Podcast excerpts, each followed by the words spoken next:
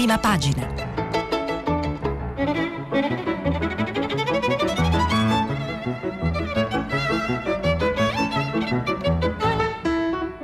Questa settimana i giornali sono letti e commentati da Paolo Lambruschi, inviato del quotidiano Avvenire. Per intervenire telefonate al numero verde 800 050 333, sms e whatsapp anche vocali al numero 335 5634 296. Buongiorno, prima di eh, cominciare con la lettura vi ricordo che stiamo pubblicando i vostri messaggi anche vocali sul sito di Radio 3, partiamo con il Corriere della Sera, il titolo è Fase 2, turni per la riapertura. E poi c'è l'attenzione a quello che è il Consiglio europeo, Nord Olanda blocca l'Europa e scontro sui titoli di debito anti-emergenza, dal 15 aprile poi via libera ad alcune aziende, dal 4 maggio ripresa lenta e graduale delle altre attività, scaglionati dipendenti e clienti, poi eh, l'inchiesta sulla zona mancata, per, mancata, chiusura della zona rossa, caso Alzano parte l'inchiesta, dice il Corriere, poi callano i ricoverati più eh, guariti. Sulla, mm, sulla fascia, sulla, sulla, colonna di destra, eh, lo spazio alla politica estera, sempre ovviamente in chiave eh, coronavirus, eh, un'intervista a Gerhard Schröder, l'ex cancelliere tedesco, cari tedeschi, giusto dire sì agli Eurobond, Paolo Valentino, poi approfondiremo. Beppe Severnini parla di Boris Johnson, anche i nemici fanno il tifo per Johnson e poi una denuncia del presidente del CER, ricerca perché lascio Bruxelles di Mauro eh, Ferrari. Vediamo alcuni approfondimenti, si sposta ovviamente l'interesse soprattutto sul Corriere, su quella che sarà la fase 2, visto che i numeri stanno ormai calando stabilmente, facendo i debiti scongiuri, il piano del governo, per la seconda volta il Corriere in due giorni parla del piano della riapertura in maniera abbastanza circostanziata, l'articolo è firmato da Monica Guerzoni, Martina Pennisi e Fiorenza Sarzanini, turni e code per ogni attività, così ripartirà l'Italia, questo è il titolo. Vediamo l'articolo, turni per lavorare e per entrare nei negozi, distanza di sicurezza e dispositivi di protezione obbligatori per chi ha contatti con il pubblico.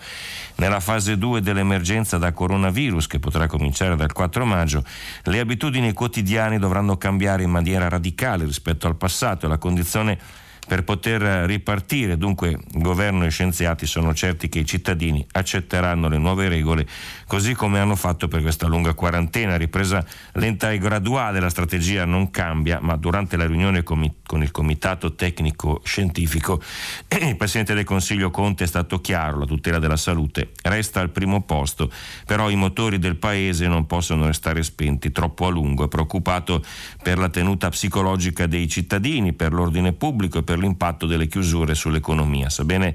che la curva dell'epidemia si è stabilizzata, dunque scrivono Guerzoni, Penisi e Sarzanini sul Corriere, entriamo nella fase della massima attenzione che ci impone di mantenere prudenza e rigore. Dunque nel discorso ai cittadini che faranno i prossimi giorni annuncerà il nuovo decreto con l'ulteriore proroga dei divieti di spostamento, fornendo però una speranza con il via libera alla riapertura di alcune aziende la prossima settimana. Non possiamo rischiare che la curva dell'epidemia l'epidemia si alzi di nuovo perché non possiamo permetterci di ripartire da capo, dirà Conte, consapevole che la fase 2 potrà iniziare solo dopo il ponte del primo maggio.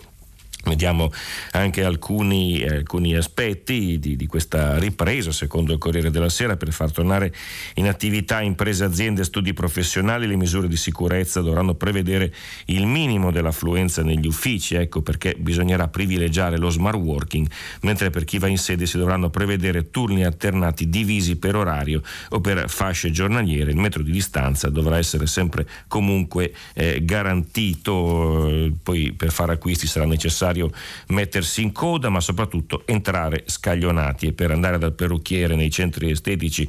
e in tutti gli altri luoghi che prevedono un contatto diretto o ravvicinato sarà invece necessario prendere appuntamento in modo da essere soltanto in due per stanza. Uno dei criteri per allentare i divieti di spostamento potrebbe riguardare le fasce di età, prevedendo per le categorie più fragili come gli anziani e i malati alcune limitazioni. Anche per questo gli scienziati dicono no a una riapertura di asili scuole e università. Si tratta infatti di far muovere 12 milioni di persone, 8 milioni e mezzo di studenti, un milione di docenti e uno di personale più i genitori. Dunque se ne riparlerà a settembre. Questi alcuni aspetti che ci sono sul Corriere della Sera per la riapertura, per la cosiddetta eh, fase 2. Eh, segnalo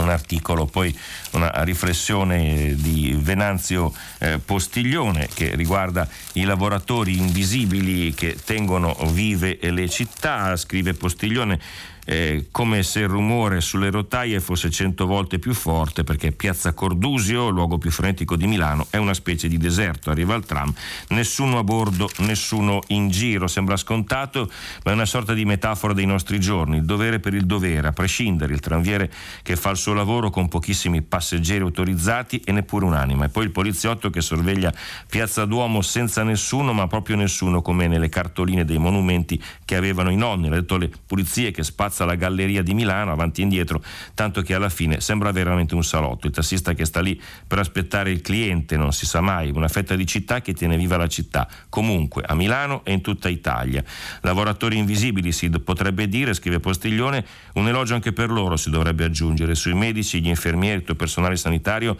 si è scritto e non si scrive mai abbastanza, in prima linea e senza munizioni. Ma c'è la lista lunga di chi combatte e non appare, l'edicolante che si sveglia all'alba per vendere i giornali, la cassiera che fa i turni come nulla fossi e se la ringrazi risponde faccio solo il mio lavoro, i volontari, spesso giovani, in giro a portare la spesa agli anziani, il camionista come le frutti vendono, ma pure il professore che ha superato i 60 anni e diventa padrone della piattaforma digitale. Ci sono atti eroici sul serio e ne siamo felici orgogliosi, ma poi c'è una quotidianità del lavoro fatto bene a tutti i livelli, a volte rischiando, che rende preziosi i badanti e i panettieri, un mondo che ci circonda da sempre e di cui ci accorgiamo adesso. Questo è Venanzio Postiglione, dunque sui eh, lavoratori invisibili, vediamo poi altri eh, approfondimenti del Corriere della Sera, dicevamo il bilancio, i malati di coronavirus sono 880 in più in un giorno, mai così bassi da un mese, questo è il titolo, indice di contagio sotto il dato 1,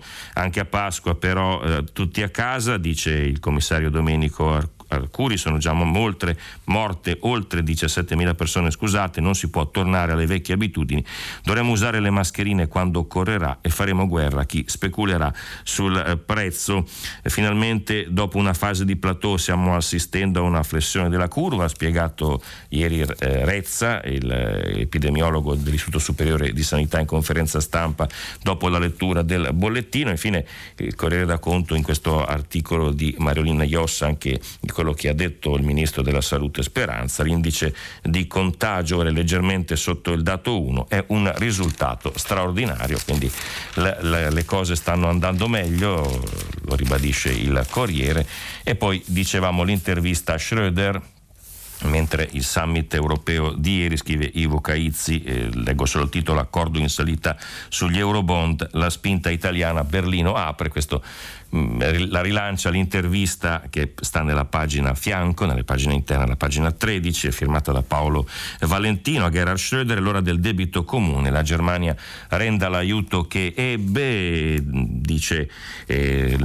Caiz, gli domanda l'Unione Europea ha già varato importanti misure per contrastare le conseguenze economiche della pandemia, ma è chiaro che occorre di più, finora gran parte delle risposte sono state nazionali, con quali strumenti e in quali dimensioni deve articolarsi la risposta europea? Schroeder risponde in primo luogo deve essere una risposta veloce, la stiamo dando, per questo bisogna usare quello che già esiste, il meccanismo europeo di stabilità senza particolari condizionalità, poi la Banca Europea degli Investimenti e la Commissione. Il pacchetto da 540 miliardi di euro in discussione è un segnale forte, in più c'è l'azione della Banca Centrale Europea che sta acquistando titoli pubblici e privati per stabilizzare i mercati finanziari. Il nostro obiettivo primario, dice poi ancora Schroeder, deve essere tenere in vita le imprese mettere in sicurezza i posti di lavoro e offrire sufficiente liquidità agli Stati per metterli in condizioni eh, di agire. Dice, gli domanda Caizzi, è favorevole ai cosiddetti Corona Bond? Sono convinto che come prossimo passo abbiamo bisogno anche di uno strumento di debito comune europeo. Possono essere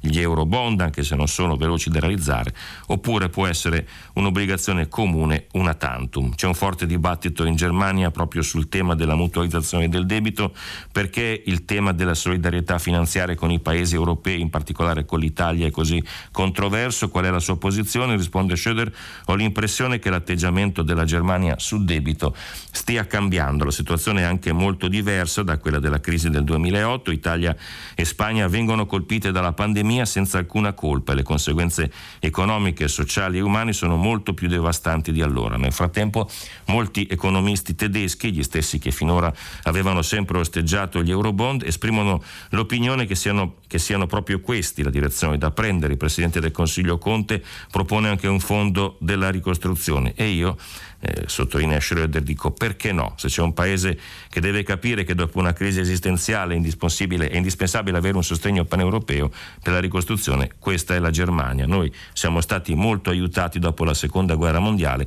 nonostante fossimo stati proprio noi a causarla. Parole importanti, quindi non, non è un monolite la Germania e cominciano ad emergere anche diverse posizioni. Poi torneremo anche sul vertice europeo di ieri, do conto poi nelle pagine interne di un articolo di Gian Antonio Stella che parla delle carceri, scusate, il rapporto Noi e l'Europa. Il titolo è L'Italia delle celle affollate al doppio di pusher reclusi rispetto alla Germania, scrive Gian Antonio Stella, è troppo parlare di tortura, tra virgolette, per i detenuti ammassati nelle galere strapiene in questi tempi di Covid-19? No, ha risposto ieri il segretario generale del Consiglio d'Europa Maria Pelcinovic Buric che presentando il nuovo rapporto 2019 sulla popolazione carceraria europea ha ripreso la recente dichiarazione dei principi emessa dal Comitato per la prevenzione della tortura, documento che, citando la chiusura dei penitenziari a ogni visita esterna, riconosceva giorni fa l'imperativo di agire con fermezza contro il virus, ma ricordava la natura assoluta del divieto di tortura e trattamenti disumani. Un appello che ripreso dalla Buricenetto, le amministrazioni penitenziarie e tutte le autorità competenti dovrebbero sforzarsi di ricorrere ad alternative rispetto alla privazione della libertà, in particolare in situazioni di sovraffollamento e adottare tutte le misure possibili per proteggere sia la popolazione carceraria sia il personale carcerario. Parole inequivocabili, particolarmente dure per l'Italia perché accompagnate appunto dal rapporto sulla situazione dei vari paesi, 15 dei quali risultano avere più di 100 detenuti per 100 posti e in quali il sovraffollamento domanda stelle è stato particolarmente grave. In Turchia, in Belgio, poi in Italia, contro una media eh, abbiamo 119 in Italia contro una media continentale di 89,5 detenuti ogni 100 posti. Ma non basta, se l'età media dei carcerati è di 35 anni, da noi la popolazione reclusa è nettamente più matura. Da noi infatti eh, ci sono eh, 2247 detenuti con più di 65 anni di età. Nessuno stupore, ancora ieri mattina dice eh, Stella Luigi Ferrarella che da giorni racconta sul Corriere la difficoltà dei penitenziari, già condannati più volte dall'Europa, scriveva che dopo il decesso dell'anziano detenuto siciliano, la morte di un medico penitenziario car- del carcere di Canton Mombello a Brescia, Salvatore Ingiulla, quarta vittima nelle carceri italiane, italiane dopo un collega e due agenti penitenziari, scala un alto gradino nell'emergenza Covid-19 che vede 37 detenuti positivi come 158 agenti e 5 funzionari, emergenza che si è innestata sul sovraffollamento. Certo, dice Stella, le presenze sono state un po' sfoltite nell'ultimo mese grazie al buon senso più che a regole eh, faraginose con circa 4.000 detenuti eh, liberati per almeno un terzo mai condannati definitivamente, quindi in attesa di giudizio, magari innocenti, posti però restano 47.482. Quelli sono. Intanto eh, la Cassa delle Amende, un istituto del Ministero della Giustizia che raccoglie i soldi delle varie sanzioni per destinarli a progetti come il reinserimento sociolavorativo delle persone in misura alternativa alla detenzione, cassa oggi guidata da Gerardo Colombo, ha appena di, deciso di spendere 5 milioni per favorire l'accesso alle misure non detentive per coloro che pur avendone i requisiti giuridici non vi possono accedere per la mancanza di domicilio idoneo. Poi eh, ricorda che eh, sul tema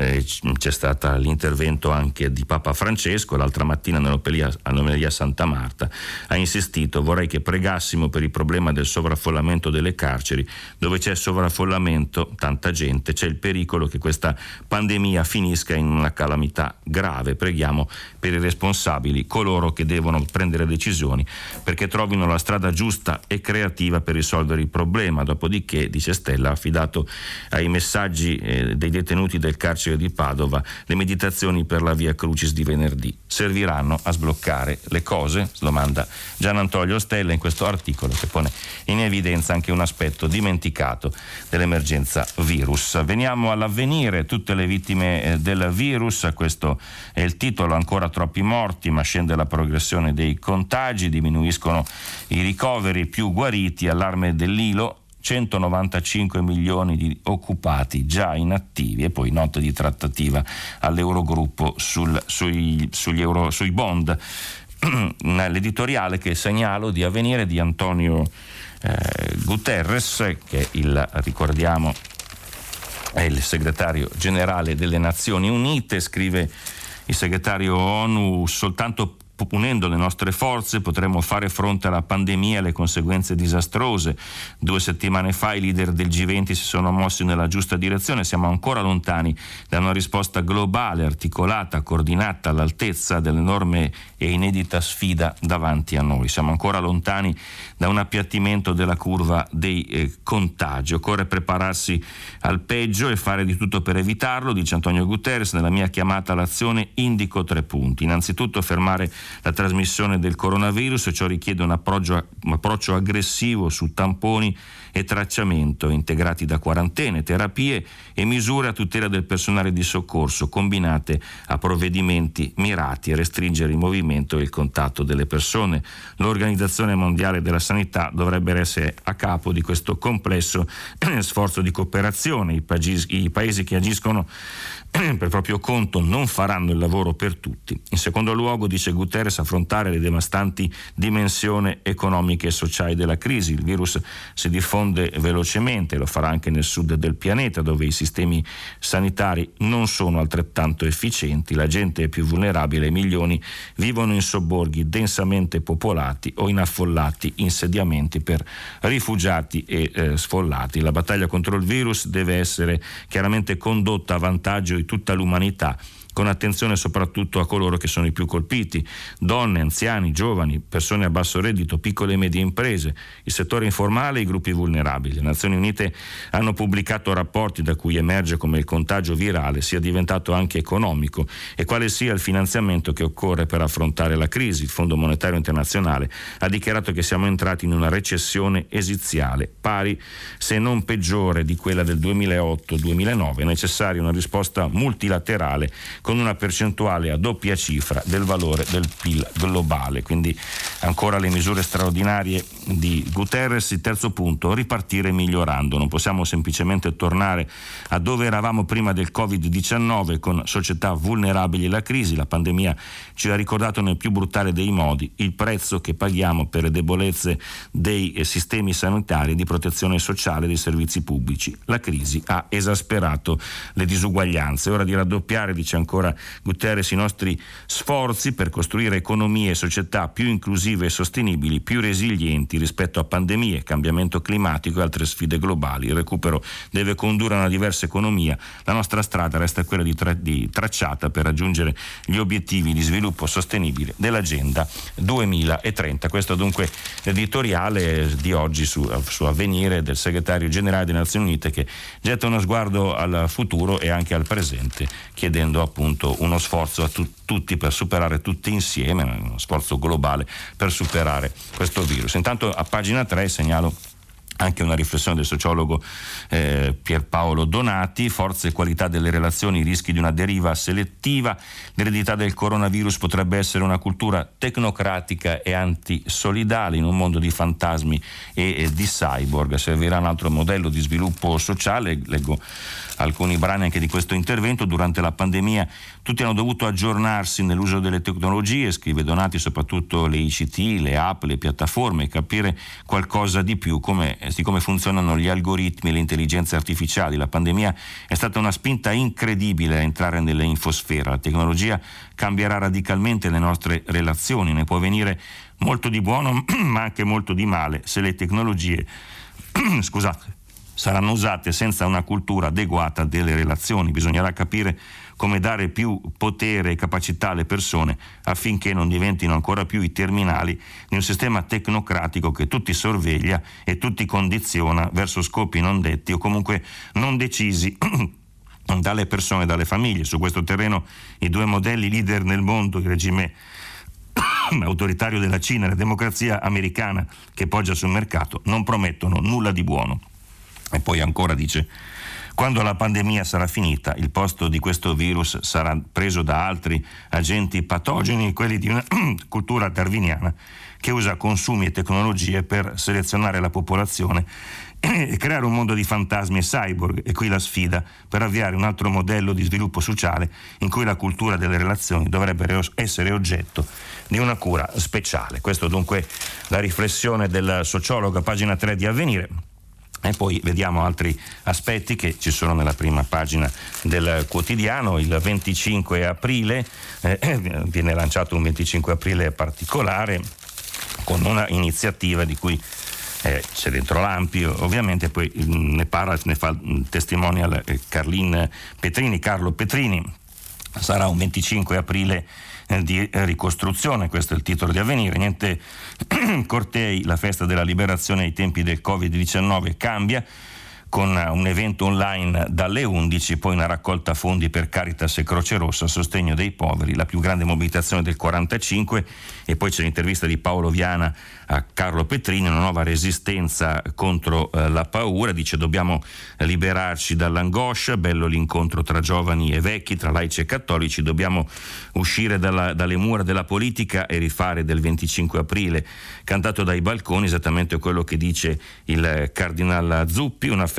di popolo, un'idea non piacerà a tutti, gli dice Viana, guarda che dalle mie parti ci sono sindaci di Forza Italia iscritti all'associazione Partigiani, dobbiamo uscire dalle eh, mura della, della, politica e rifare del 25 aprile caltato dai balconi, esattamente quello che dice il cardinal Zuppi, una festa di popolo, cosa c'entra la guerra partigiana con un virus? Cito Calamandrei, la libertà è come l'aria, ci si accorge di quanto vale quando comincia a mancare. E poi appunto una donazione che non, non andrà effettuata agli ospedali, ma la Caritas e la Croce Rossa gli chiede perché in questi giorni tutto il paese sta donando giustamente agli ospedali che ci difendono dal virus. Noi vogliamo pensare a coloro che mentre stiamo male stanno peggio, i poveri rimasti fuori dalle case, dalle case senza tetto e senza lavoro, gli ultimi che si rivolgono alla Caritas e alla Croce Rossa. Ricordo poi anche il, la festa del primo maggio, c'è il testo integrale del messaggio eh, dei vescovi, mai come in questo momento il lavoro ha bisogno di un'economia sostenibile, il messaggio che la Commissione Episcopale per i problemi sociali diffuso per il prossimo primo maggio, festa dei lavoratori, nulla sarà come prima, sostiene il documento della CEI, che sottolinea come l'attuale emergenza sanitaria abbia messo in luce i problemi già presenti e per il primo maggio anche i sindacati pensano a modalità di festa differente. Poi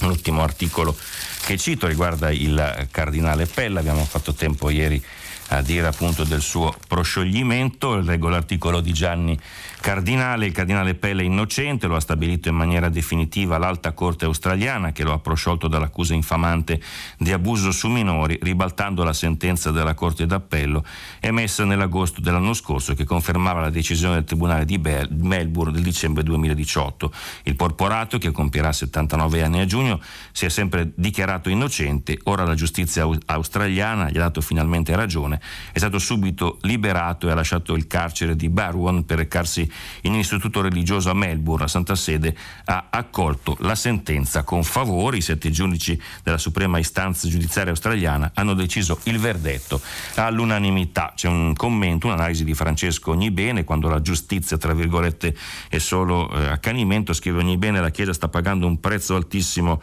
per gli abusi di consacrati, la cui responsabilità è aggravata dalla vulnerabilità delle vittime, segnate per sempre. L'opera di pulizia e prevenzione praticata per l'azione di pre- tre papi deve ancora percorrere molta strada, dice ogni bene. La stessa Chiesa italiana vi si è incamminata con determinazione, rendendo operativo il Servizio Nazionale per la tutela dei minori, ma l'elezione della Fairpel impone oggi di non archiviare quello che il Papa stesso ha definito un accanimento. La verità sugli abusi va perseguita sempre fino in fondo, evitando sentenze preventive, pronti a riconoscere i propri errori. Questo non vale solo per la Chiesa. La Repubblica che insiste con l'inchiesta sulle case di riposo, mani pulite sul Trivulzio, questo il titolo che apre, eh, Milano, l'istituto ammette i morti per il virus, commissione d'inchiesta eh, con Gerardo Colombo, poi appunto anche qui il piano, due, in piano in due mosse per allentare le misure, poi il resoconto dell'Eurovertice contro l'Unione Europea, Corona Bond o niente accordo per quanto riguarda eh, l'inchiesta segnalo l'editoriale di Piero Colaprico, almeno l'onore della verità a prima pagina. L'assessore regionale della sanità Gallera, che però ha, che pure ha legittime ambizioni da sindaco del centrodestra, sostiene con sicurezza liquidatoria che i morti di Covid eh, a marzo al Pio Alberto Trivulzio sono stati 18, ma poco dopo lo stesso Trivulzio in un documento ufficiale dichiara che dal 1 al 7 aprile sono deceduti 27 ospiti che presumibilmente avevano contratto il virus. Con questa contraddizione diventa lampante una danza macabra sulle eh, cifre che non meritano né i parenti di chi non c'è più né noi cittadini. La regione responsabile dell'istituto ha invitato il comune a nominare un suo membro per la commissione d'inchiesta ed è stato scelto, scrive Colaprico, Gerardo Colombo, ex pubblico ministero di Mani Pulite, che proprio al Pio Albergo Trivulzio iniziò 28 anni fa ormai l'inchiesta su Tangentopoli. Poi in generale Repubblica fa un articolo con Michele Boggi che parla della situazione delle residenze sanitarie assistite, eh, quelle per anziani, eh, un po' in tutta Italia. In Lombardia mille morti sono il doppio della media, scrive Bo- Bossi, Bocci. Il, eh, scusate, il buco nero è quello, via via che passano i giorni si cerca senza successo di comprendere la reale portata della catastrofe, le residenze per anziani non autosufficienti dove sono migliaia gli infettati e i morti in tutta Italia. Questa è l'unica certezza. La protezione civile nel suo conto dei decessi non calcola quanti sono avvenuti in quelle strutture e soprattutto ci sono morti che non potrebbero comunque essere classificati come vittime del coronavirus perché su di loro non è stato fatto il tampone. Così l'Istituto Superiore di Sanità ha messo in piedi un'indagine che per ora rivela come la situazione più grave sia in Lombardia dove quasi 7 ospiti di RSA su 100 sono morti per un totale di quasi 1000 persone. Dice poi che sono circa 300.000 gli anziani non autosufficienti ospitati nelle RSA italiane, stimati in 4.500, hanno in media 85 anni e il 60% di loro soffre di una demenza. Quando l'Istituto Superiore di Sanità si è reso conto che qualcosa non andava, ha avviato lo studio basato su un questionario inviato a tutte le residenze. Finora hanno risposto 250, 570 strutture, sono passate da 250 a 570. Si chiede quanti anziani sono morti dopo la diagnosi di Covid e quanti con sintomi influenzali. Nelle strutture lombarde monitorate sono 164 su un totale di 708, i morti sono stati 900 234 a partire da febbraio, cioè il 6,8 del totale degli ospiti. La media nazionale è del 3,1, poi ci sono appunto anche altre eh, situazioni, eh, per esempio in Campania, in Campania i dati ufficiali sono bassi, 95 positivi e 15 morti, ma in una sola clinica a Sant'Anastasia, vicino a Napoli, su 56 ospiti, 44 sono eh, positivi, a Lessona Biella c'è una casa di cura dove hanno perso la vita 21 ospiti, ospiti, ma solo su 9 è stato fatto il tampone. In Liguria la regione risultano 65 decessi per Covid nelle case di riposo, ma a Genova nella prima settimana di aprile in queste strutture si scopre dai dati delle pompe funebri i morti per il virus sono stati 190 e sarà purtroppo un altro capitolo tutto da eh, scrivere. Ci sono poi eh, altri, altri, articoli che riguardano ancora la situazione, uno in particolare, la Repubblica sempre con Michele Bocci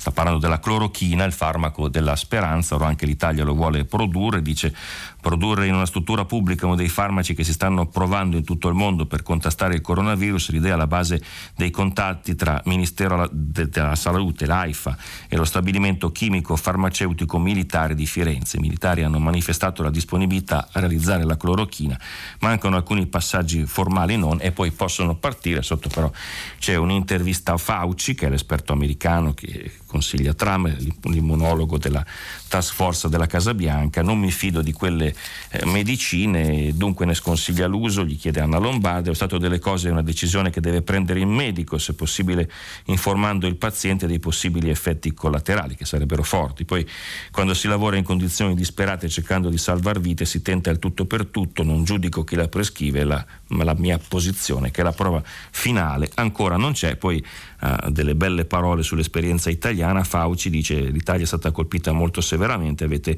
medici competenti ed eroici che sono stati travolti da uno tsunami ed è stato difficile trovare il passo. Dalla vostra esperienza abbiamo imparato quanto questo virus incontrollato possa essere micidiale. Veniamo poi all'ultimo articolo che volevamo citare era, eh, riprendevo ancora Piero Colaprico che riprende questa eh, polemica eh, sempre sul PAT, dice le fonti che abbiamo noi rispetto alla regione giustifica ancora questa inchiesta, contraddicono la versione minimizzante che viene data dal, dal PAT, Una, mm, questa versione spiega che queste fonti dicono che dall'8 marzo, da quando la, la Lombardia è diventata zona rossa oggi, soltanto nelle residenze sanitarie assistenziali dove vivono gli anziani, i decessi l'anno scorso erano stati 11, in questo tragico 2020 sono saliti a quota 29, quasi triplicati. E poi l'altra fonte che ha contato sempre nel più albergo Trivuzzo, reparto per reparto, le salme, racconta che a marzo i decessi nelle varie strutture sono stati 80. E, e il, sempre le inchieste tengono banco anche sul fatto quotidiano, in particolare sulla zona rossa, il trio leghista del caos di Alzano, chi sono i tre RAS della sanità che devono spiegare il contagio sfuggito dal pronto soccorso il 23 febbraio, così il centrodestra si è spartito le asse lombarde ed è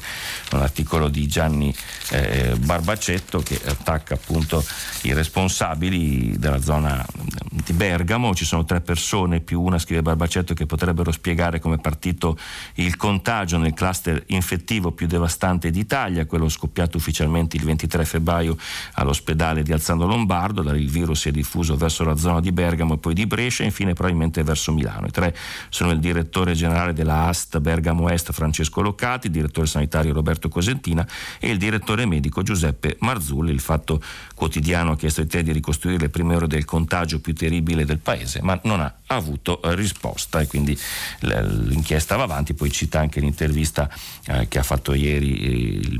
l'assessore al welfare della Lombardia eh, Gallera ad Agorà, è passato più di un mese dal 5 marzo, il governo stava valutando in quelle ore sul parere dell'Istituto di Sanità la chiusura delle aree della Bergamasca, furono mobilitati in 300 tra poliziotti e carabinieri per cinturare i, i due comuni su decisione di Roma, modello Codogno, ma gli agenti smobilitarono perché la notte di sabato 7 marzo il Premier eh, annunciò la chiusura di tutta la Lombardia. Da quel momento ogni contestazione su Nembro e Alzano, il governatore Fontana e l'assessore Gallera hanno buttato eh, la palla verso eh, Palazzo Chigi. Poi ieri Gallera in televisione approfondisce e effettivamente scopre che c'è una legge che consente di fare la chiusura alle regioni che la Lombardia quindi poteva anche fare da, da sola. Prima il caso del pronto soccorso di Alzano del 23 febbraio e poi dopo il 7 marzo. E poi c'è l'editoriale di Marco Travaglio, sempre contro eh, Gallera, avanzi di Gallera. La stampa, il piano Conte per ripartire in due tappe, anche qui il futuro che eh, comincia un po' a stimolare tutti i quotidiani già da qualche giorno. Il governo pensa alla riapertura graduale per le aziende dopo il Pasqua e per tutti da maggio. C'è scontro però con le opposizioni. Segnala un'intervista di Francesco Rigatelli a Walter Ricciardi, medico membro dell'Organizzazione Mondiale della Sanità, per alla normalità ci vuole ancora tempo, vedremo distanti fino alla fine dell'anno, dice nonostante l'handicap del federalismo l'Italia ha preso decisioni difficili, la direzione presa è giusta, tempi e modi un po' rallentati, quando partirà la fase 2 ci vuole prudenza, dopo Pasqua per le imprese da maggio per tutti, per quanto riguarda me e gli altri scienziati e consulenti del governo, dice Ricciardi occorre più tempo, ricordiamo che Wuhan ha riaperto dopo tre mesi, serve la discesa dei positivi, non il rallentamento dell'aumento, quali nuovi comportamenti? distanziamento fisico e lavaggio delle mani, fino a che si, non si troverà una terapia o un vaccino e al ristorante sì, ma larghi e poi ti domanda perché tanti morti in Lombardia, la potenza del virus ha portato tutti in ospedale e senza il filtro del territorio, come ha detto il virologo Palù. Crisi del sistema lombardo, eccellente per le prestazioni ospedaliere, ha mostrato limiti per epidemie e cronicità a causa dei tagli ma la pressione è stata tale che nessun sistema avrebbe retto. E poi come mai i medici si sono ammalati? Per tre motivi. Il contagio è arrivato di nascosto e tutto insieme, comportamenti inadeguati che non sono una novità, tanto che i nostri ospedali hanno il record di infezioni europeo e poi carenza di scorte di dispositivi di protezione. C'è poi eh, nelle pagine interne anche l'allarme lanciato dal Censis, in Italia un milione di imprese a rischio, subito i prestiti o non riapriranno eh, più. E poi eh, appunto nelle, sempre nelle pagine interne l'Eurogruppo di ieri si tratta ad oltanza, baraccio di ferro tra Italia e Falchi, posizioni ancora distanti sul MES e i Corona Bond, ok sui fondi antidisoccupazione, i prestiti della uh, Banca Europea di Investimenti, lo firma Marco Bresolin da Bruxelles, ma sulla questione dei finanziamenti alle imprese titola in apertura il Sole 24 eh, ore facendo intuire quanto sia ormai importante liquidità, corsa a ostacoli per le imprese, automatismi minimi, molti requisiti e variabili, dice il sommario dell'articolo eh, Sole 24 ore in apertura, il decreto per la liquidità alle imprese nel progredire delle bozze si arricchisce di elementi che rischiano di complicare l'accesso ai prestiti attivabili dalle banche dietro garanzia statale. L'Italia sfrutta in modo parziale l'apertura dell'Unione Europea a garanzie statali al 100% solo per prestiti fino a 25 mila euro concessi senza valutazione bancaria o del fondo PMI, oltre al rebus autorizzazioni e crediti di merito da sciogliere i nodi su durata e eh, tassi di interesse c'è un commento appunto sul credito alle aziende di Marco Nado contro il fattore tempo, governi e banche centrali stanno usando tutti i mezzi disponibili per evitare la, che la pandemia abbia effetti devastanti sul sistema produttivo, bisogna quindi salutare con soddisfazione il pacchetto di misure varato lunedì dal governo, ma anche sottolineare due punti delicati. Primo, il problema non è solo quanto arriverà alle imprese, ma quanto. Secondo, la situazione finanziaria delle piccole e medie imprese italiane, vera spina dorsale del nostro, sistema produttivo più di ogni altro paese, era già delicata prima che il virus bloccasse eh, di colpo l'economia. Poi in intervista al ministro degli esteri Di Maio sulla Golden Power, l'Italia non sarà l'outlet dei gruppi stranieri e poi l'Europa, Eurogruppo diviso sui Covid bond, intanto la Banca Europea Centrale accetta i titoli junk, quelli spazzatura, in garanzia. Il foglio, ripartire ma come l'esperienza tedesca suggerisce all'Italia quali errori evitare per non vanificare la quarantena, questo è il titolo che apre, l'editoriale poi del direttore Claudio Cerasa, poi segnalo un ampio articolo di Giuliano Ferrara dedicato al cardinale Pell, non era solo un innocente in galera, dice il caso Pell, il Dreyfus che nessuno voleva vedere, il libero spirito critico del mondo liberale, accusa Ferrara si è accodato alla campagna predatoria contro l'orco cattolico. Obiettivo ridurre quel residuo antimoderno che è la Chiesa alla ragione post-illuminista. Storia di una soluzione e di uno scandalo. Gia, eh, Giacobino dice il caso Pell non è la storia di un innocente sbattuto in galera e condannato a lunghe pene detentive alla maledizione universale nel corso di un'indagine, di un dibattimento segnati da pregiudizio, dalla paura dell'orco e dalla pertinacia del partito preso. Una storia alla Dreyfus, scrive Giuliano Ferrara, in cui si compendia e si sublima tutta una pulsione di malmostosità e rigetto verso un tratto della storia e della cultura religiosa che hanno avuto effetti di dominio o egemonia nel mondo eh, pre-secolarizzato. Gli ebrei nell'esercito sono potenziali traditori perché riconoscono la propria nazione come fatto religioso, i cattolici in tonaca sono violatori della dignità umana nella forma più bieca perché esprimono il vecchio sogno teologico di una comunità che vive nel mondo ma non gli appartiene. Il giornale critico ovviamente sulla, sulla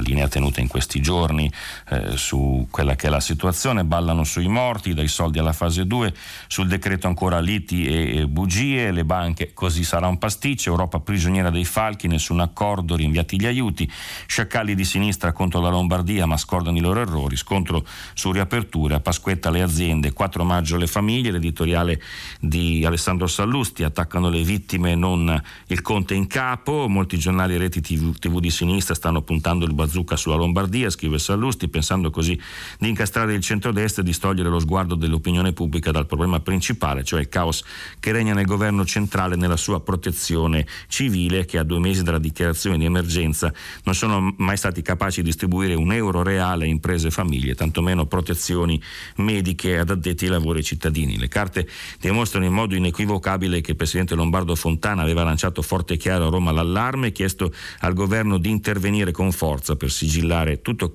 tutto e come risposta ottenne che il leader del PD Nicola Zingaretti a fine febbraio fece un salto a Milano a bere un mojito aderendo alla mobilitazione promossa dal suo partito Milano non si ferma per dimostrare che il governatore era un pazzo razzista e che tutto andava bene. Il governo, dice ancora Sallusti, non sa che pesci pigliare, la protezione civile è stata allo sbando, la comunità scientifica non trova risposte efficaci ed è divisa sulle soluzioni, l'Europa ci prende a calci, le banche si tengono strette i soldi e per qualcuno il problema è la regione Lombardia, cioè la vittima di questo tsunami, per, più, eh, per di più una vittima che ha lottato e sta lottando da sola come un leone contro un nemico micidiale. Ma per favore smettetela che se di processi vogliamo parlare, la lista degli imputati è lunga e articolare, è particolata e per senso di giustizia dovrebbe partire dal comandante in capo Giuseppe Conte. Questa dunque un po' la replica del giornale anche a quello che è stato l'attacco la, sulla vicenda delle RSA e sulla vicenda della chiusura della zona rossa a Bergamo. Poi infermieri, polemica sull'indennità, agli infermieri eroi in, corsia, eroi in corsia solo 5 euro al giorno. Poi Libero, il picco della stupidità, neghiamo dei problemi ma ripeschiamo immigrati, nave ONG tedesca con 150 a bordo e al largo di Lampedusa vada in Germania, il virus dilaga in Africa, sarebbe il colmo importarlo, però sul fatto che il virus dilaghi in Africa c'è, c'è, ancora da dire, c'è ancora il rischio di una pandemia, mi permetto di, di, correggere. Bill Gates testa un vaccino, la cura col sangue funziona. Conte promette eh, 4 miliardi che non ci sono, editoriale di Vittorio Feltri e l'occhiello è eh, cacciaballe e poi il calvario del cardinale in galera da innocente e Renato Farina ripercorre la vicenda del cardinale Pella condannato a sei anni per pedofilia in Australia e poi prosciolto invece Filippo Facim sulla prima pagina di Libero ricorda il caso Contrada, beffa finale per l'ex poliziotto, prigione ingiusta, risarcito dallo Stato a 88 anni. La verità l'aiuto di Conte è un mutuo da pagare, il Premier parla di intervento poderoso per le aziende, ma si tratta di prestiti che eh, serviranno in larga misura a saldare eh, le tasse. Tra l'altro il decreto è soggetto all'approvazione di Bruxelles e l'erogazione da parte delle banche non sarà fatta automatica. Poi ancora Conte, Giuseppe sbugiardato sulla zona rossa nella Bergamasco, colpa sua se non fu realizzata poi polemica di Daniele Capezzone sul caso Johnson, quelli che restiamo umani gongolano perché Boris Johnson è in terapia intensiva, e poi ancora l'immigrazione, focolai nei palazzi occupati dai clandestini, a Roma l'esercito circonda un edificio dove la situazione è fuori controllo, ma nella capitale ce ne sono altri 90, eh, intanto la Lancurdi ruba un carico di migranti ai libici e punta sull'Italia con il beneplacito di Berlino. Veniamo al messaggero. Il titolo è Riaperture prima eh, le aziende, il governo appunto prepara due fasi dopo il 13 aprile, gli scienziati frenano ma Conte dice si deve eh, eh ripartire e poi l'OMS che fa retromarcia sulle mascherine danno falsa sicurezza, segnalo l'articolo di Luca Ricolfi, quello che i numeri sul sud non dicono, eh, una decina di giorni fa dice l'Istat ha reso pubblici dei dati sull'andamento della mortalità in due periodi, in periodi comparabili, ossia le prime tre settimane di marzo 2019 e le prime tre del marzo 2020, i dati non riguardano tutti i comuni ma solo una parte e di quelli in cui vi sono stati scostamenti apprezzabili tra la mortalità di quest'anno quest'anno e quella dell'anno scorso, bene, in molti comuni è successo quello che per la prima volta venne denunciato dal sindaco di Bergamo Gori qualche settimana fa, ovvero i morti in eccesso rispetto all'anno scorso sono molto più numerosi dei morti ufficiali per Covid-19 comunicati dalla protezione civile, poiché non sembrano esserci spiegazioni plausibili per questo eccesso eh, di, di, mortalità che non si è verificato solo a Bergamo ma in numerosi altri comuni, pare inevitabile concludere che i morti effettivi per Covid-19 sono molti di più di quelli ufficiali, addirittura il doppio se non il triplo, dice Luca Ricolfi in base al suo studio il secolo XIX, eh, stazioni, autostrade, spiagge, Liguria, zona rossa per i turisti, si prepara dunque per la Pasqua, confermato il piano in due tappe per la ripartenza, anche qui da lunedì alcune fabbriche, poi a maggio eh, per tutti. Il giorno studio sul virus finirà il 19 maggio, poi a centropagina Trump con il suo processo all'MS. Abbiamo finito anche la nostra eh, rassegna stampa, vi aspetto dopo la pubblicità per il filo diretto. Si apre adesso il filo diretto di prima pagina per intervenire e porre domande a Paolo Lambruschi, inviato del quotidiano Avvenire. Chiamate il numero verde 800 050 333. Sms WhatsApp anche vocali al numero 335 5634 296. La trasmissione si può ascoltare, riascoltare e scaricare in podcast sul sito di Radio 3 e sull'applicazione Rai Play Radio. Eccoci di nuovo insieme, vi ricordo che stiamo pubblicando i vostri messaggi anche vocali sul sito di Radio 3 e partiamo con la prima telefonata. Pronto? Eh, buongiorno dottor Lambruschi. Buongiorno. Sono Elisabetta, chiamo da Venezia. Anzitutto un grazie di cuore alla redazione di Radio 3 meravigliosa che ogni mattina ci fa questo servizio così importante a lei della conduzione. Grazie. E io, dottor Lambruschi, volevo portare la l'attenzione sua e anche di, in generale direi dei media e anche nostra su un tema che non mi sembra mh, di avere eh, sentito evocato in questi giorni, in questo terribile frangente che è il terzo settore. Perché il terzo settore, come lei ben sa, eh, dà lavoro, ma soprattutto opera dei servizi fondamentali in termini di assistenza alla persona una, in Italia abbiamo una galassia di realtà eh, che operano nel terzo settore e ehm, il, lo spunto mi è venuto da un amico che presiede una, una piccola società cooperativa senza scopo di lucro che si occupa di assistenza agli anziani in Emilia e il quale mi dice guarda non so come fare perché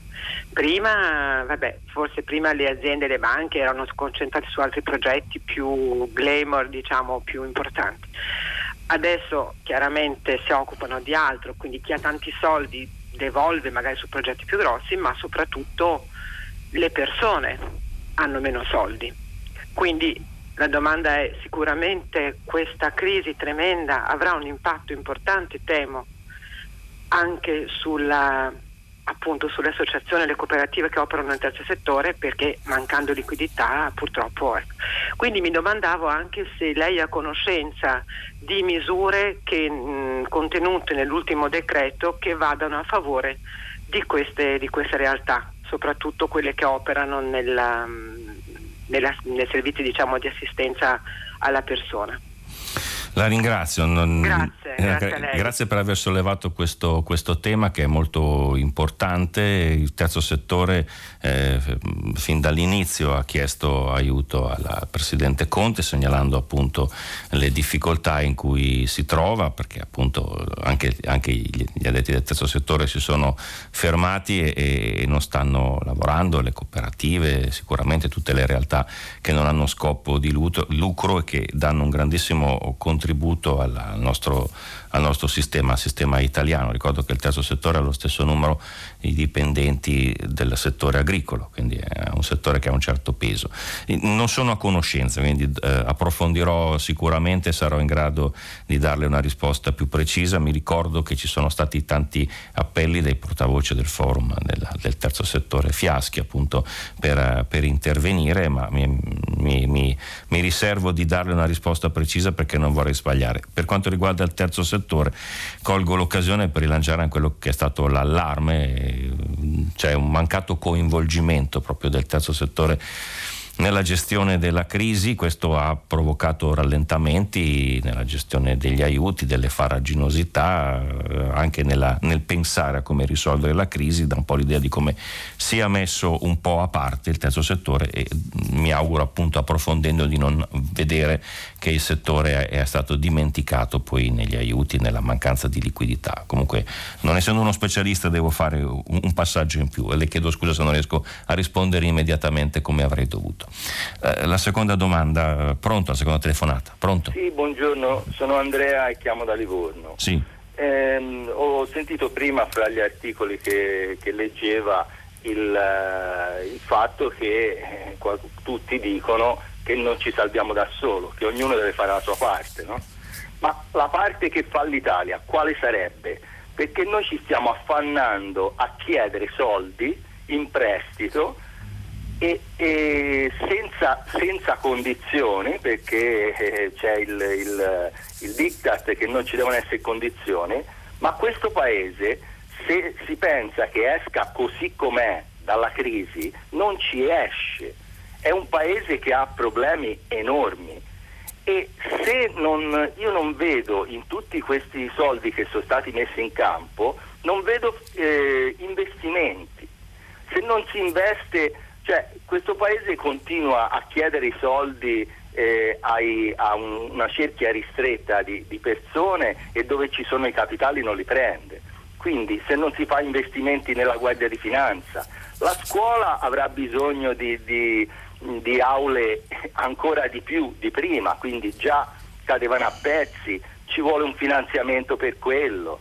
ci vuole un finanziamento per la ricerca, cioè tutti questi settori, se i soldi li investiamo e facciamo cambiare un po' questo paese, non facendo costituenti, di cambiamenti della Costituzione, cose che non si faranno mai e che sono sempre eh, fatte con, con, eh, con uno scopo secondario, ma cose pratiche ma profonde. Se non si, non si investe, cioè il concetto di investimento in questo paese sembra che sia un, un, eh, un tabù, non si riesce a investire mai niente, si, si cura soltanto e purtroppo anche da parte de, de, di coloro che ci governano in questo momento non è diverso da, da, dalla destra in questo senso, si dà una realtà che è completamente eh, falsa, edulcorata. Il paese ce la faremo, ma ce la faremo se, eh, se ci rimbocchiamo le maniche e se accettiamo di, di, fare quello che finora non abbiamo fatto, altrimenti non ce la faremo per niente. La ringrazio, cioè, la ringrazio. Si rischia sì. il, la disgregazione sociale, si rischia le, le, bande, le bande armate per le strade. La ringrazio, lei è, molto, è, stato molto duro ma anche, ma anche molto chiaro, è una, un pericolo che si corre, certo quello di illudersi che si possa ripartire semplicemente. Mm, ci sono ovviamente delle, delle priorità anche nella ripartenza, indubbiamente dicevamo appunto i crediti per, per, le imprese, la mancanza di, di, liquidità che sta bloccando soprattutto le piccole e medie imprese. Il nostro tessuto produttivo, a differenza degli, degli altri paesi, ha questa caratteristica, no? si basa su questa spina dorsale, quindi ci sono molti più problemi per la liquidità e quindi questo settore deve ripartire, deve ripartire poi eh, tutto il settore del turismo, quindi tutto il settore anche culturale, sono tutti, tutti dei settori che chiedono in questo momento il terzo settore dicevamo prima, l'Italia si è fermata come non mai nella sua storia e quindi ha questa eh, sfida, eh, questo, questo, ignoto, questo inedito davanti a sé da, da, affrontare, quindi la liquidità, questi soldi che arrivano servono prioritariamente a quello. Poi certo ci sono delle scelte che vanno, vanno fatte, lei dice che, cosa, che, cosa, che contributo dà l'Italia, che chiede e non dà, ma io credo che, questo lo diceva anche Fauci, quella, quella, l'immunologo italo-americano, abbiamo dato intanto un, un grande esempio, anche chiudendo tutti, anche se poi con varie polemiche tra centrodestra e centrosinistra sul ruolo della Lombardia, su quello che la regione poteva o non doveva fare, o non ha fatto nella, nella Bergamasca, su quello che non si è fatto nelle case di riposo, questo un po' in tutto il paese, però insomma all'italiana abbiamo chiuso e abbiamo preso anche delle decisioni, poi fatta salva la retorica dei balconi, dell'andrà tutto bene, che in quel momento magari ci stava e adesso si è affievolita notevolmente, però eh, questo non è stata una cosa da poco e questo comunque per quello che posso aver visto io ha dato comunque un impatto profondo anche sull'Europa, ha indicato una strada, quindi da questo punto di vista l'Italia ha avuto un, un ruolo, ecco, poi ha commesso tanti errori, questo lo sappiamo. Che si debba ripartire come, com, semplicemente ripartire restando come prima, no, questo è l'auspicio che hanno in tanti, che eh, ci si approfitti di questa, di questa sosta perché comunque le cose cambiano. Intanto nel sistema eh, sanitario si è visto appunto come certi modelli, questo lo dicevano anche alcuni esperti che, che, ho citato oggi, un sistema sanitario soprattutto in Lombardia che premia le grandi eccellenze ospedaliere che invece eh, dal punto di vista territoriale è andato in crisi, anche se poi questa ondata era difficile da reggere per chiunque, questo bisogna essere obiettivi ed ammetterlo, però i medici di base, la medicina territoriale nel futuro sarà sempre più indispensabile, quindi bisogna tornare a investire nella sanità, bisogna tornare a considerare il sistema eh, sanitario non come una spesa da tagliare, ma come un'esigenza sempre più pressante, quindi investire lì, investire sui, sui medici, tornare a considerare, e questo lo ritengo indispensabile, come siano importanti le competenze che sono state irrise in Italia negli ultimi tre anni. Dentro la polemica della casta c'è finito un po' tutto, quindi anche questo bisogna riconsiderare, ridare valore agli esperti e alla competenza quando, quando queste ci sono e sono riconosciute. Oggi abbiamo anche gli strumenti per mettere in discussione, ovviamente non le fake news. Ecco, quindi questo e poi io personalmente vedo anche eh, probabilmente il tentativo di, c'è in Europa, speriamo che ci sia anche in Italia, di investire molto su un'economia più sostenibile, questo lo diceva anche Guterres nel lungo intervento che ha fatto su, su Avvenire, che sia inclusiva e che sia, sia in grado di fronteggiare anche le grandi sfide ambientali che poi questa alla fine questa epidemia riletta un po' in controluce mette in evidenza, quindi anche questo è un aspetto che va affrontato. Poi ovviamente ci si dividerà, saranno grandi discussioni su cosa fare dopo, però lei ha posto comunque un tema molto interessante. Leggo qualche eh, messaggio, uno eh, che viene da Messina di Afrodis che dice vorrei ricordare che ieri, gio- ieri 7 aprile era la giornata mondiale della memoria per le vittime del genocidio contro i Tutsi in Ruanda e anche in Ruanda la memoria di 100 giorni si fa facendo in, in streaming perché la gente sta a casa per lottare contro il Covid-19 eh, colgo l'occasione appunto per ricordare l'Africa. Qualcuno titolava oggi che c'è un'epidemia e bisogna bloccare gli sbarchi tutto bloccato eh, quindi sicuramente le ragioni, eh, non quelle di salvare le vite in mare, sono che non vengono mai meno, ma insomma quantomeno di prudenza e di mettere in quarantena chi riesce a partire e arriva. Dopodiché non è vero che, che l'Africa è squassata ancora, speriamo di no, ci sono, l'hanno detto tutti, dei grandi rischi, il virus si sta diffondendo, gli stati si sono chiusi, fanno parte gli africani dalla parte dell'umanità, poi certo lì la prevenzione è molto difficile da fare, le cure anche lì ci sono sistemi fragi- sanitari molto fragili, però non è ancora devastate, speriamo che non lo sia, altrimenti rischia rischiamo davvero, come hanno detto tutti, una catastrofe umanitaria in quel continente. La prossima telefonata, pronto? Pronto? Buongiorno. Buongiorno, mi chiamo Franco, chiamo da Pavia. Sì. Ecco, io eh, mi trovavo a riflettere sui dati della regione Lombardia perché appunto io vivo in Lombardia pur essendo campano, napoletano e uh, mi chiedevo cosa sarebbe successo, quali sarebbero stati i commenti e le reazioni dei politici se i 10.000 morti finora della Lombardia uh, si fossero verificati in Calabria, in Puglia o in Sardegna, se la mortalità superiore del 2000% rispetto alla, a quella, alla media del periodo che si è verificata a San Pellegrino Terme oppure del 1000% superiore alla media che si è verificata a Nembro, Poverini, ad Alzano, in provincia di Bergamo, si fosse verificata nel Campidano o in qualche valletta, in qualche valle eh, dell'Appennino Calabro, cosa sarebbe successo? Quali sarebbero stati i commenti, le reazioni in Italia rispetto a questo verificarsi? Io qui in Lombardia, qui a Pavia, nel mio ristrettissimo orizzonte, ho visto che praticamente sostanzialmente i malati sono stati abbandonati, anche quelli che conoscevo, sono stati abbandonati a se stessi, i malati venivano lasciati in casa eh, fino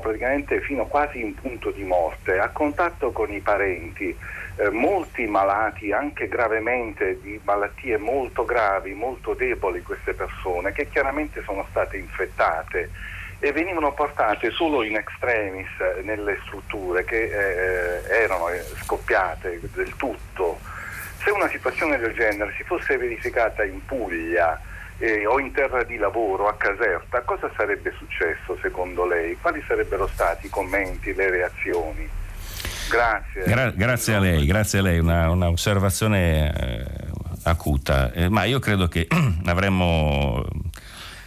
avremmo liquidato la, la, questione eh, dando la colpa appunto alla retratezza, dando la colpa alla gente, all'indisciplina, invece il fatto che sia accaduto lì ci consente forse, lo dico da Lombardo, eh, di andare più a fondo proprio perché è stata colpita la regione più, più avanzata d'Italia, il cuore produttivo, perché Bergamo tale è della, della, della cuore industriale, manifatturiero della, della, regione più avanzata d'Italia che concorre appunto con, con, la Baviera, questo lo dicono i dati, una delle regioni più ricche d'Europa. Quindi è molto interessante ragionare su questo. Mi collego a quello che dicevo prima sulla riflessione sulla medicina eh, territoriale sul fatto di come sia stata gestita la sanità anche in Lombardia, ci sono appunto le polemiche che abbiamo documentato, la lottizzazione che c'è stata non solo in Lombardia evidentemente da parte della regione, ma tutte le regioni più o meno lo fanno, quindi anche qui fa riflettere, mi riallaccio al discorso sulla competenza, no? su come avvengono le nomine non eh, per meriti ma per appartenenze politiche, un sistema che in Italia ormai tolleriamo ma che non siamo mai riusciti a rimuovere, ecco probabilmente le inchieste, adesso poi vediamo che cosa verrà fuori, ma beh, probabilmente le inchieste dimostreranno anche questo, che avere nelle catene di comando persone che, sono, che vengono da carriere e non eh, da carriere in partiti o da amicizie con questo o quel leader aiuta. Quindi sicuramente ci consente di dire è successo lì, è successo proprio lì e quindi il problema è davvero serio, non, non lo minimizziamo, non perché i morti in Lombardia siano più morti di quelli che vengono in altre parti, ma proprio perché si può coprire con più facilità la responsabilità di quelle morti. Invece ci sono diversi giornali che chiedono giustizia, dico attenzione alla vicenda degli anziani perché si sta cominciando a scoprire anche eh, le morti nelle case di riposo in tutta Italia, non solo in Lombardia, e questo è un aspetto che andrà chiarito perché anche quello eh, dimostra che c'è una grandissima falla nel sistema se le persone più vulnerabili che vengono affidate alla sanità nella fase finale de- della propria vita, ormai nelle residenze sanitarie per anziani ci vanno in maggioranza le persone non autosufficienti, quindi non possono più stare a casa, vuol dire che il problema è davvero serio. Quindi la Lombardia come specchio, come lente in cui guardare quantomeno nel sistema sanitario italiano, nella politica, nelle scelte che sono state fatte, nei tagli che sono stati affrontati e per fare una, una riflessione poi appunto per, per ripartire. Io segnalo poi e ci sono molte, molti messaggi che eh, riguardano il, il, dopo, ma riguardano anche il presente. Eh, questo n- n- non si firma, ma dice perché in Belgio, dove i morti sono in proporzione pari, sono più numerosi rispetto all'Italia, l'attività fisica solitaria è consigliata. Altra concezione di salute, noi qui siamo ridotti ad animali all'ingrasso. E Monica da Bologna dice: Ma non è possibile immaginare un ingresso ai parchi comunali contingentato attraverso prenotazione, turnazione, con precedenza ai bambini a Bologna in provincia sono tutti recintati, basterebbe un controllo all'ingresso. Mi sembra che con un minimo di buona volontà da parte delle amministrazioni comunali si potrebbe dare un po' di respiro al popolo che non dispone di giardini privati. Eh, sono due eh, vicende che immagino, che capisco, ma bisogna resistere, bisogna stare in casa anche perché comunque quando si fa poi uscire, si va al parco, si esce in tanti, si sta vicino e corriamo il rischio veramente di vanificare quelli che sono eh, stati i, i, sacrifici fatti eh, fino a qui. Speriamo che durino ancora poco questo sacrificio, probabilmente quello che lei chiede sarà il futuro, nel senso che appunto oggi tutti gli esperti parlano di file, di code, di attesa, per cui probabilmente anche al parco, anche a giocare bisognerà fare i turni, bisogna rispettare le distanze, osservare queste disposizioni. E veramente sarà un modo diverso di vivere, molto probabilmente fino a quando appunto non verrà trovato il vaccino e fino a quando saremo totalmente al sicuro. Questo è quello che posso immaginare, pur avendo la massima comprensione per chi appunto è in casa non ha gli spazi necessari. So che ci sono tante famiglie che stanno soffrendo. La prossima telefonata, pronto? Eh, buongiorno, sono Roberto dal, dall'Umbria. Sì. Eh, volevo far notare il fatto che anche quest'inverno non piove da circa tre mesi e io ho una piccola azienda agricola e quindi diciamo che la cosa si sente in maniera particolare perché senza, senza pioggia, senza scorte di, di acqua non c'è prodotto. Eh, sarà un gran problema produrre. Eh, certo, statisticamente pioverà prima o poi, probabilmente pioverà proprio quando saremo forse, forse liberati e quindi eh, verso maggio-giugno che però forse causerà più danni che, eh, che, che vantaggi. Eh, riguardo agli investimenti di cui lei parlava prima, eh, ehm, certo gli investimenti sono efficaci se hanno la possibilità di arrivare dire, fino in fondo, fino a, a chi li dovrebbe ricevere. Eh, quindi questo qui è sicuramente un tema. Qui in Umbria per la piccola agricoltura è stata passata una legge, so, ormai sono tre, tre, tre governi fa, eh, 5-6 anni fa, è passata la legge sulla piccola agricoltura ma non, viene, non vengono fatti i decreti attuativi e quindi è come se non ci fosse, non fosse stata passata. Quindi tornando agli investimenti, se si investe,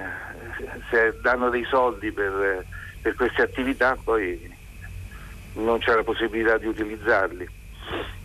Ecco. Questo Bene. qui era il mio commento. Gra- grazie Roberto. Sul tema della siccità è vero, eh, se ne, non se ne parla ovviamente, è scomparso dal radar un problema che in tempi diversi avrebbe fatto diverse aperture di, di giornali e telegiornali e qui, qui, possiamo farci poco, insomma il clima è cambiato, lo sappiamo, quindi si vede, si vede che c'è un caldo, si vede che ci sono tante giornate di sole che ci sono state, quindi questo avrà delle ripercussioni. Un altro dei problemi che bisognerà sicuramente affrontare, quantomeno per far ripartire la produzione lì, quello delle scorte idriche, in quanto alla, al discorso degli investimenti accolgo la sua, la sua lamentazione, suo,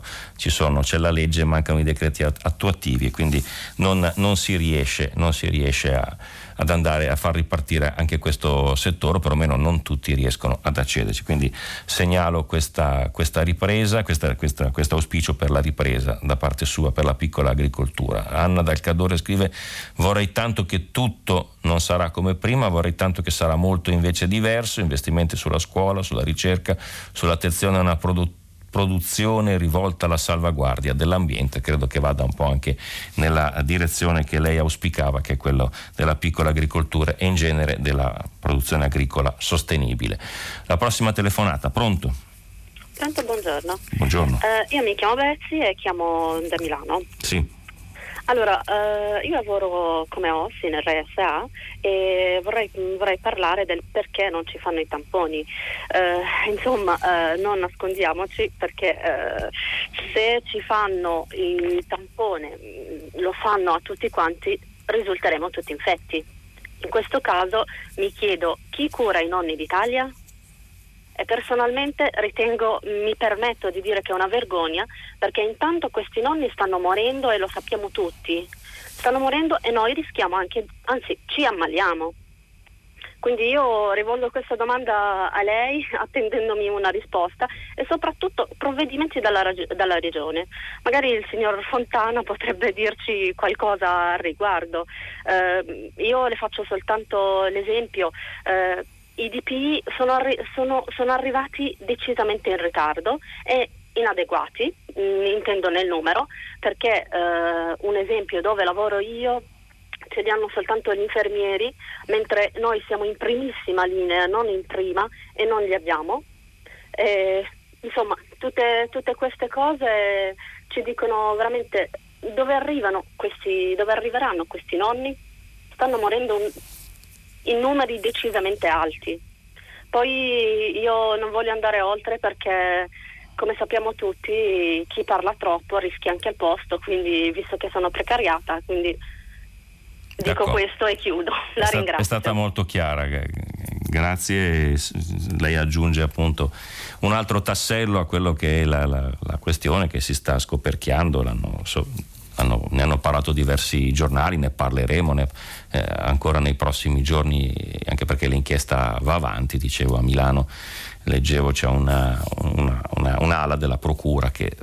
sta, si sta occupando dei fascicoli delle case di riposo, dell'RSA, poi appunto si sta scoperchiando il problema un po' tutta Italia, come diceva lei sono non sono arrivati assolutamente in tempo, anzi proprio non sono arrivati i dispositivi di protezione individuale per gli operatori, sia quelli sanitari sia quelli eh, sociali, quindi ci sono delle categorie che sono a rischio, lei dice siamo tutti contagiati, Beh, i tamponi non ci sono, quindi non possiamo avere la, la riprova, non vengono, non vengono, fatti. Il problema grosso appunto di come sono stati curati, eh, c'è stata la delibera poi che ha portato i, i, malati eh, di Covid eh, positivi, ma non, non, non da, da, da, ospedalizzare in reparti di case di riposo, a parte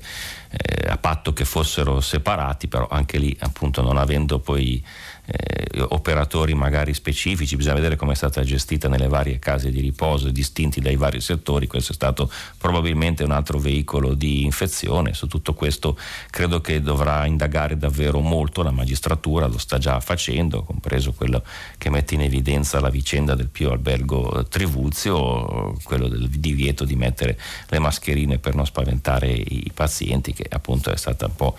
l'esempio di questa grave situazione in cui ci siamo trovati trovati che continueremo sic- sicuramente a seguire. Grazie per, uh, per, quello che lei ha detto e per la sua uh, denuncia. Mi chiedo uh, perché, dice Vittorio, la ministra dell'Agricoltura Bellanova, invece di invitare operai agricoli da altre nazioni, non propone tali attività agli italiani titolari di cittadinanza che di fronte a un lavoro sono obbligati ad accettarlo per non rischiare di perdere tale reddito. È una domanda anche questa che che ritorna, ne abbiamo già eh, parlato anche ieri, ci sono persone che probabilmente prendono il reddito di cittadinanza che potrebbero lavorare nei, nei, campi, ci sono altri che però non sono in grado, non è un lavoro eh, in apparenza è un lavoro molto semplice, poi ci sono anche lì richieste di specializzazione, ci sono anche persone che magari non hanno le caratteristiche fisiche per farlo, quindi di principio è una proposta di buon senso, poi come tutte le proposte va calata applicata nella, nella realtà e bisogna poi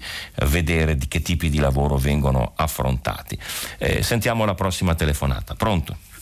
Pronto? Buongiorno. Buongiorno, sono Tiziano da Mestre. Sì.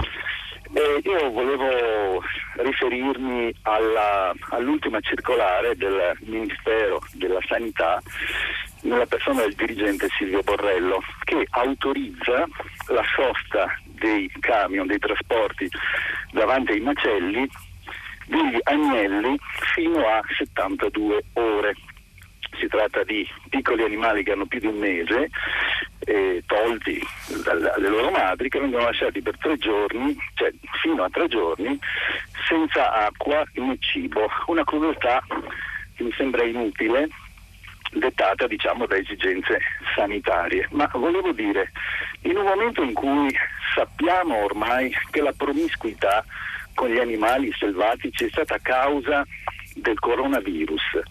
eh, sappiamo che poi attraverso gli animali d'allevamento gli animali d'allevamento possono essere dei vettori. In questo momento questo Ministero che si chiama della Sanità non fa niente per informare i cittadini che eh, questi ovini arrivano anche da allevamenti eh, infetti, perché la circolare, la prendo dal, dalla Confagricoltori, scusi, eh, dice che la raccolta deve avvenire in senso centripeto verso la zona infetta, cioè prima vengono presi dalla zona indenne, poi dalla zona di sorveglianza, poi dalla zona di protezione, poi dalla zona infetta. Dunque arrivano da zone infette e il trattamento sanitario previsto è insetticida e insetto repellenti. Ora, quindi, di fronte a questo, Ministero della Sanità non dovrebbe, secondo lei, anche informarci di queste cose e eh, dirci, avviare delle campagne di, sensibili- di sensibilizzazione eh, verso i cittadini, avvisando che il consumo di carne ormai è insostenibile, sia per l'ambiente sia per motivi sanitari, se non vogliamo eh, citare quelli etici. E, e dovrebbe preoccuparsi di questo, io penso. Il consumo della carne ormai è insostenibile. E ultima cosa, visto che la TV 2000 mi sembra sia, della, eh, sia organo della, della CEI, della Conferenza Episcopale Italiana, secondo lei la Chiesa non avrebbe una parola da spendere in questa situazione verso quella che è una tradizione alimentare che si perpetua, ma che ha perso ogni riferimento spirituale alla ricorrenza. E non dovrebbe parlare quindi contro questa vera e propria strage degli innocenti? Bene Tiziano, grazie a lei. Io non, non, dunque, non sono vegano, quindi eh, questo lo prometto. Comunque sono d'accordo anch'io sul, sulla, sulla crudeltà della, eh, che viene perpetrata molto spesso, soprattutto verso, verso gli agnelli, però eh, sono d'accordo anch'io nel rivedere eh, il nostro rapporto con il consumo di carne anche per una questione di, di sostenibilità. Non è facile, va contro abitudini, tradizioni, contro un istinto stesso della, della, della, dell'uomo, però insomma, eh, quindi se l'obiettivo della sua telefonata era quello di richiamare su questo, sono d'accordo. Sull'allarme in sé non ho strumenti, oggi c'era un articolo di, di, di Tozzi di, su, sulla stampa mm, che parlava appunto delle prove, delle evidenze scientifiche che ci sono nel passaggio appunto dal, del virus dal pipistrello poi eh, ad altri animali, all'uomo, proprio perché il il pipistrello è una straordinaria macchina immunitaria, un animale che riesce a debellare i virus, quindi li trasmette agli altri, però non so poi su altri animali questo, questo e altri virus che effetto possano avere, il fatto che vengano dalle zone contaminate e poi vengano sterilizzati, qualcuno può dire, un esperto potrebbe dire sufficiente, altri, altri no, quindi non ho le competenze per dire che sia giusto o sbagliato. Per quanto riguarda la Chiesa, io sono di avvenire, non TV2000, TV2000 è la televisione della della conferenza episcopale italiana, venire il quotidiano promosso e finanziato dalla, dalla CEI, eh, eh, faccio riferimento a quello che è la lettera del, del Papa, la Laudato Si, questa, questa, riflessione ampia rivolta non solo ai credenti, ma che insomma eh, rimette un po' in discussione tutto quello che è eh, l'ecologia, non parla ovviamente della, della carne, ma sappiamo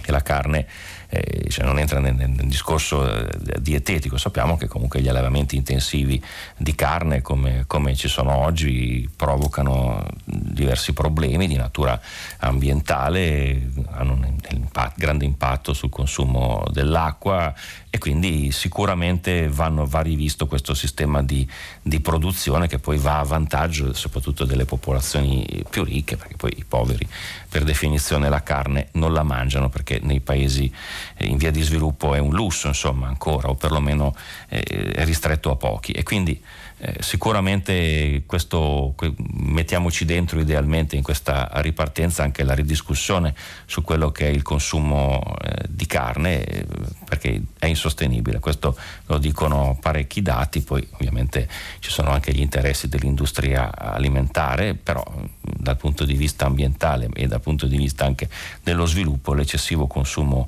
di carne e lo spreco alimentare che poi, che poi c'è. Sono due aspetti che vanno sicuramente affrontati e questa è una sollecitazione che viene, questo molto spesso ormai anche dalla, dalla Chiesa Cattolica e sta entrando ormai anche nella, nella riflessione di, tante, di tanti, uomini, tanti, uomini, di Dio, non solo anche nella Chiesa Cattolica, ma è un tema che affron- viene affrontato anche da altre religioni. La prossima telefonata, pronto? Sì, pronto, buongiorno. Buongiorno. Sono Luca da Palermo. Eh, la ringrazio intanto per la conduzione, ringrazio anche tutta la redazione. Eh, gentilmente dunque la questione è questa, io vorrei a, a partire dall'intervento dell'agricoltore fa, eh, provare ad estendere un attimo il ragionamento e, e provare come dire, cercare di capire eh, come eh, l'Europa fatto eh, si sta muovendo, cioè nel senso come si sta muovendo lo, lo stiamo in realtà vedendo bene, nel senso che mh, mentre questi dovrebbero essere i giorni in cui si ragiona di come investire per far ripartire l'economia, mi pare di vedere che di fatto eh, si mettono in campo gli attriti eh, che eh, riguardano aspetti eh, diciamo finanziari più che altro e, e che dire, pongono sul tavolo la questione della sopravvivenza stessa dell'Europa, quindi capisco che ci sono queste priorità, ma credo che questi in realtà dovrebbero essere i giorni in cui si ragiona eh, di come sostenere lo sviluppo. Allora io eh, proprio a partire da quell'intervento che parla di agricoltura, siccome credo, sono fortemente convinto che una delle eh, logiche che dovrà essere spinta è quella del ripopolamento delle aree interne, che peraltro stanno dimostrando, poi lo vedremo chiaramente più avanti, ma stanno dimostrando con i numeri che c'è forse una resilienza e una, come dire, anche, eh, non, non, vorrei parlare di immunità che è una parola troppo, troppo forte, ma sicuramente i casi di contagio sono estremamente ridotti. Eh, in questi in queste ore gira un confronto tra Bergamo e Palermo, adesso questo non è, eh, dovranno essere gli scienziati a comprovare eh, tutte queste differenze, ma il, eh, ne approfitterei per dire che in Italia è stata fatta una stupenda eh, policy, io credo, eh, molto orientata ai luoghi, che è la strategia nazionale delle aree interne. Questo modello era già stato preso a livello europeo come modello eh, possibile perché non è un, assolutamente un problema né del sud d'Italia, d'Italia, ma è un problema di tutta Europa, quello dello spopolamento delle aree interne, queste aree rugose dove i servizi sono eh, ridotti al minimo e dove c'è una, una fuga diciamo, di giovani eh, eclatante. E forse il modello del ritorno a queste aree e, e del decongestionamento delle, delle città, delle grandi aggregazioni potrebbe diventare una priorità. E allora l'Europa dovrebbe per esempio indicare con, con chiarezza che questo modello potrà essere un modello sostenuto, eh, portato anche agli altri, agli altri, paesi europei e eh, spinto con, con, maggiore forza, perché ecco, credo che questo potrebbe essere un elemento interessante di, di ripartenza. La ringrazio perché sono, sono, molto d'accordo con lei. Purtroppo fino, fino adesso, almeno stando a quelli che sono i dati beh, demografici si va verso i grandi centri, i grandi, grandi, centri urbani in tutto il mondo, anche in Europa. Stanno crescendo, anche in Italia c'è lo spopolamento, ma sappiamo che nelle grandi città, ma sappiamo che poi crescono questi, questi satelliti attorno, per cui i piccoli comuni, come si chiamano, le aree interne si stanno drammaticamente spopolando, eppure sono la maggioranza dei, dei comuni italiani. Eh, le risorse dell'Europa bisogna scegliere dove collocarle, si collocano nei grandi, nei grandi centri, molti per risolvere questioni che poi non vengono risolte perché sono davvero grosse, come la questione principale in Italia, che è quella abitativa, e quindi bisogna davvero che in Europa ci sia un grande sforzo politico, approfittiamo di questa ricostruzione per porlo in agenda ai, nostri, ai politici che poi dovranno affrontare anche perché effettivamente sono d'accordo anch'io soprattutto per posti, per tanti posti che conosciamo in Italia che stanno, eh, sono, ci sono tantissimi, tantissimi, segnali, tantissimi articoli da venire poi da spazio particolare ai piccoli comuni e, il discorso di rivedere anche la medicina di territorio riguarda questo. Io dico solo due cose. Primo, eh, appunto, mi viene in mente l'esperienza dei piccoli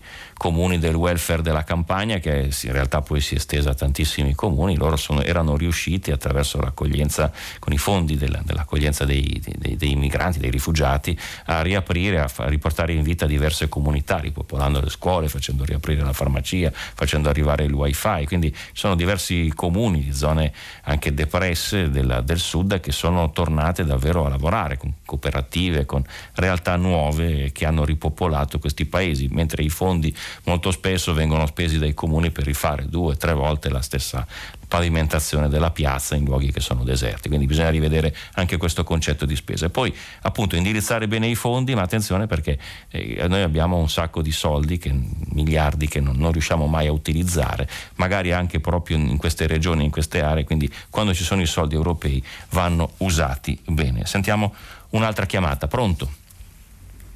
Pronto? Buongiorno. Sì, buongiorno, sono Silvano, la chiamo da Luino. Sì. Io sono un uh, allevatore produttore biodinamico e collaboro con altre 5 aziende perché siamo in 32 ad allevare e produrre. Volevo rispondere a quel signore di prima. Mi sente, sì? La sento, la sento, prego. Volevo rispondere a quel signore di prima.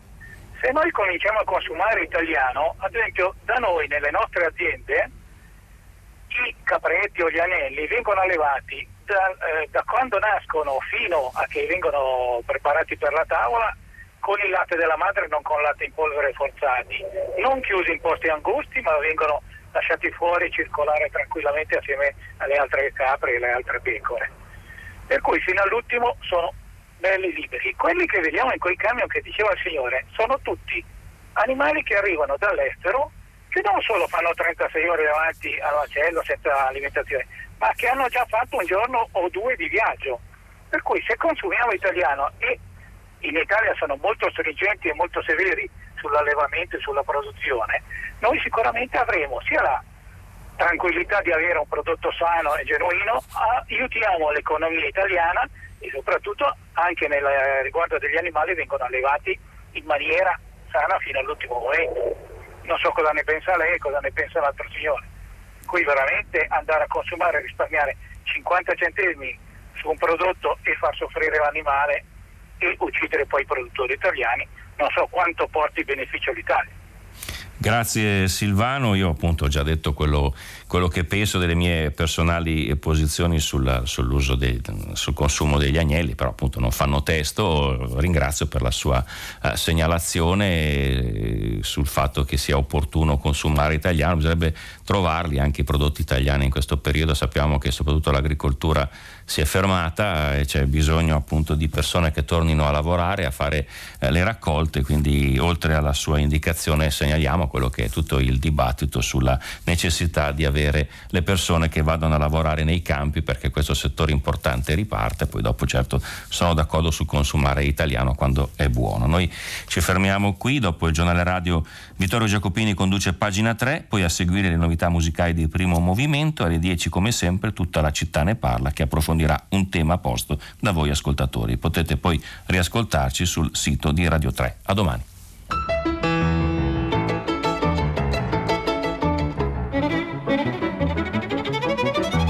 Termina qui il filo diretto tra gli ascoltatori e Paolo Lambruschi, inviato del quotidiano Avvenire. Prima pagina è un programma a cura di Cristiana Castellotti. In redazione Maria Chiara Beranec, Natascia Cerqueti, Manuel De Lucia, Cettina Flaccavento. Posta elettronica, prima pagina chiocciolarai.it. La trasmissione si può ascoltare, riascoltare, scaricare in podcast sul sito di Radio 3 e sull'applicazione Rai Play Radio.